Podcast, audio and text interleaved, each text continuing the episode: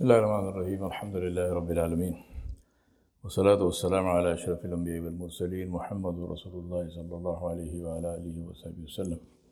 تسليما كثيرا كثيرا. فما بعد My brothers and sisters, one of my very dear friends, he told me while to speak about the importance of saving.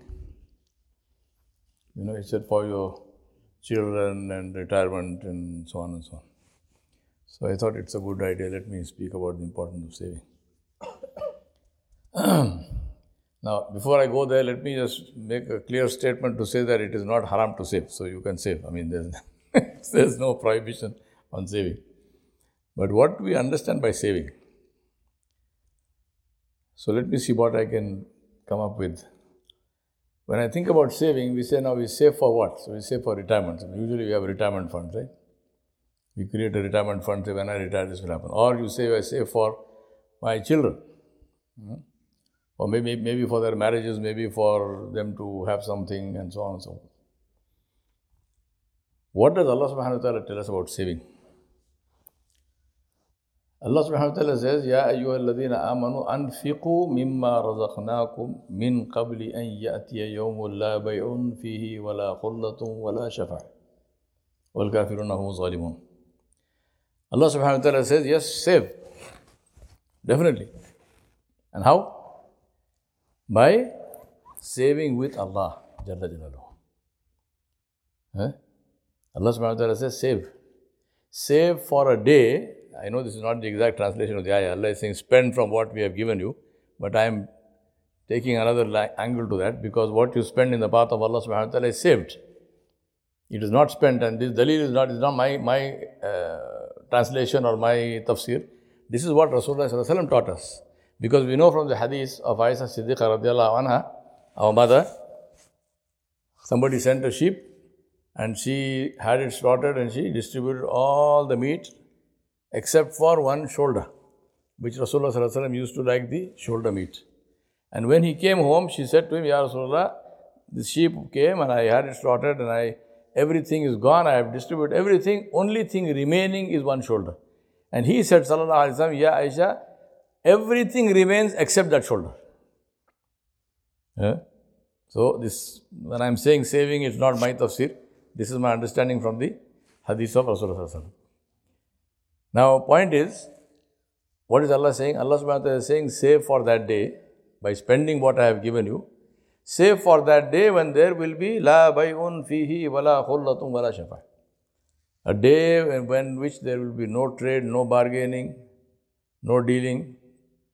There will be no friendship and there will be no intercession. Illa mashallah, Allah subhanahu wa ta'ala will give to whoever who he wants. Now, Therefore, what do we understand by saving? Let us see what our Salafus Salihin understood by saving. There's a beautiful story of Asim bin Umar ibn al-Khattab anhu, the younger brother of Abdullah ibn Umar anhu. Asim bin Umar ibn al-Khattab anhu was making tawaf. And at that time, Al-Walid bin Abdul Malik, who was the Khalifa of the Banu Umayyah, he also came for Umrah. So he was also making tawaf. He saw him. He saw Sayyidina Asim radiallahu anhu. So he came and he started making tawaf next to him. And he said salam. He said salam. Then he said, uh, Can I do something for you? So Asim bin, bin uh, Umar bin al-Khattab, he sort of looked at him, he frowned. He said, What is this man? I am doing tawaf, I am in my ibadah. Who is he? Yeah? He knows who he is, but you know, he, he sort of, with his face, by his expression, Al Walid realized that he is irritating him. So he kept quiet. When they finished and when they went outside the haram, he saw Sayyidina Asim anhu, he had his clothes and so on were old and you know some clothes, something was uh, maybe it didn't look so good. So he said to him, he said, Ya Sayyidi, we know you, we respect you, we know your father. So anything you need, anything you need, please tell me. Don't hesitate. Asim radiallahu looked at him and said, What can you give me? He said, What can you give me? He said, Akhirah is not in your hands. He said, No, but this dunya. Asim said, This dunya, he said, I do not even ask for this dunya from the one who owns it. Huh? He said, This dunya, he said, I don't even ask for this dunya from the one who owns it. You want me to ask you?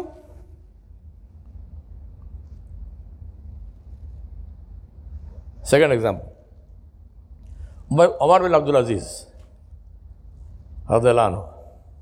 Rahmatullah alayhi. He is, he was a Khalifa only for two years. He is the Khalifa between Abdul Malik bin Marwan and Al Walid bin Abdul Malik. Just for two years. His wife was the daughter of Abdul Malik bin Marwan. He himself was a nephew.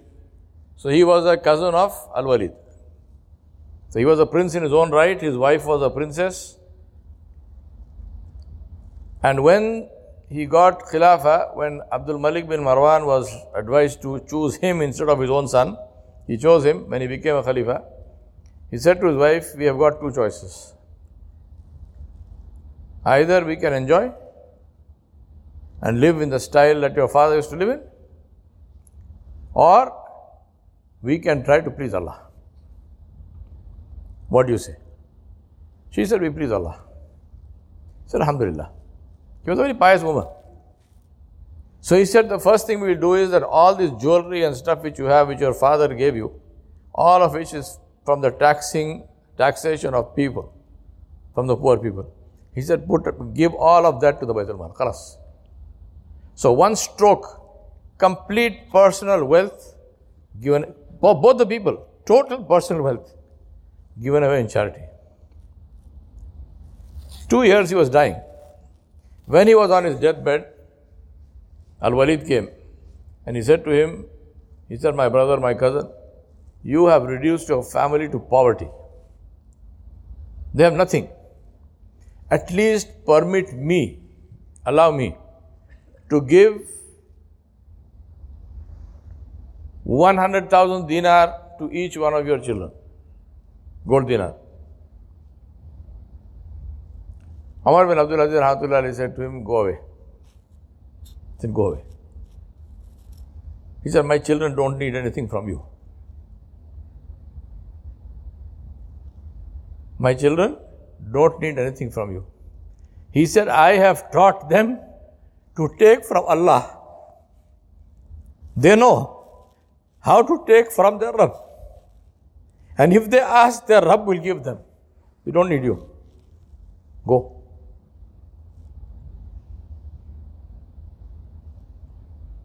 Hmm?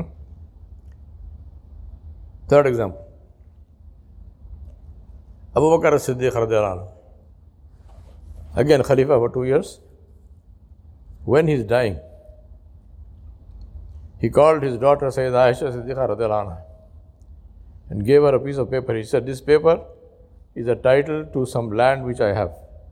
That's all I have.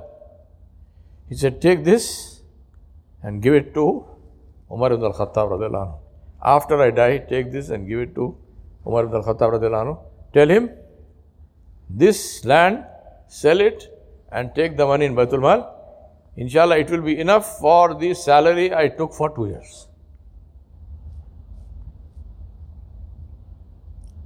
Huh? Savings. And final, the best of the best beyond which I have nothing to show.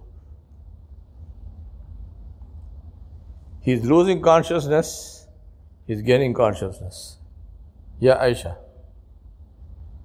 what do you have in the house? He says, Ya Rasulullah. She brought some coins, some dinar or dirham. He said, Only these. Yeah, Aisha, give it away. Give it away.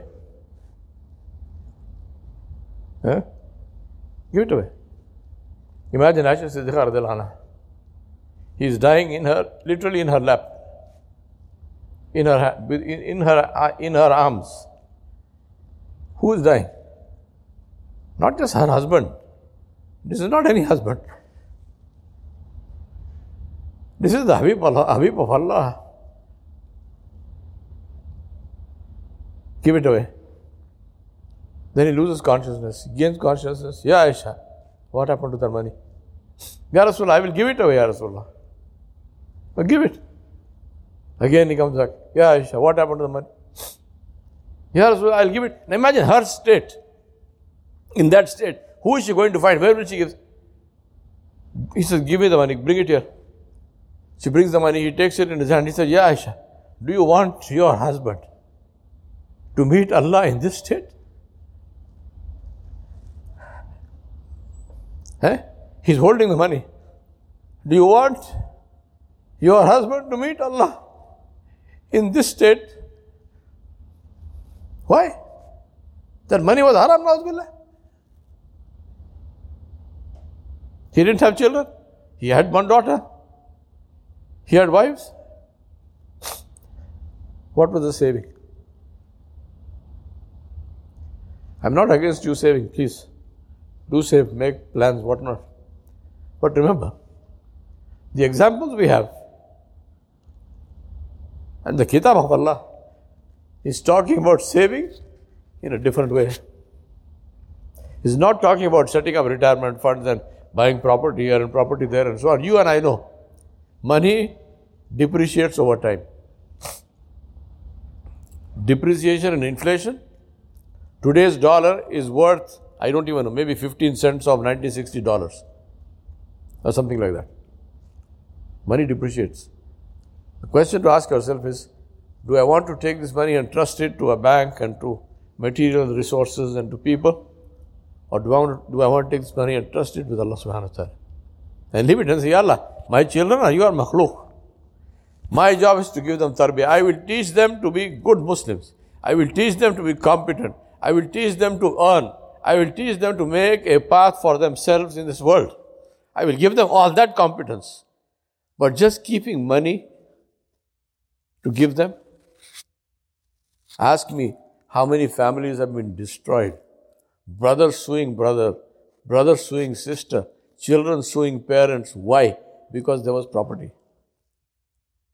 Because there was a house, because there was land. Families torn apart. And find me one family where they invested in Allah subhanahu wa ta'ala and that family got torn.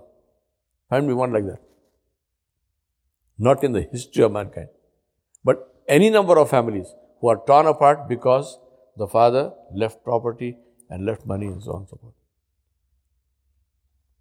We ask Allah subhanahu wa ta'ala to enable us to really understand the meaning of saving. We ask Allah subhanahu wa ta'ala to help us to understand what will remain and what will be finished. وَمَا عِنْدَكُمْ يَنْفَدُ وَمَا عِنْدَ اللَّهِ بَاقٍ Allah subhanahu wa ta'ala said, what is with you will be destroyed. Whatever is with you will be finished and what, what is with Allah will remain. We ask Allah subhanahu wa ta'ala to help us to understand this and to save for a day when we will really need that saving. And to teach our children, to give them confidence, to give them courage, to give them competence, to enable them to, be, to make a life for themselves and stand on their own feet, not, not eat from what your father has left behind. And instead of that, spend that in the path of Allah subhanahu wa ta'ala. And wallahi, Allah subhanahu wa ta'ala will look after them long after you're gone. Surah Al-Kahf, the two orphan children, Allah subhanahu wa ta'ala sent the Nabi of the time, the Rasul of the time, Sahibul Kitab, Musa alayhi salam. And he sent Khidr alayhi salam to take care of that what was for the, for the children. Why? Because Abu Huma Salih. Because the father was righteous. We ask Allah subhanahu wa ta'ala to enable us to get our priorities right. And to please Allah subhanahu wa ta'ala. And to learn the meaning of saving. True saving with Allah Jalla Jalaluhu. وصلى الله على نبي الكريم وآله وصحبه أجمعين برحمتك يا رب العالمين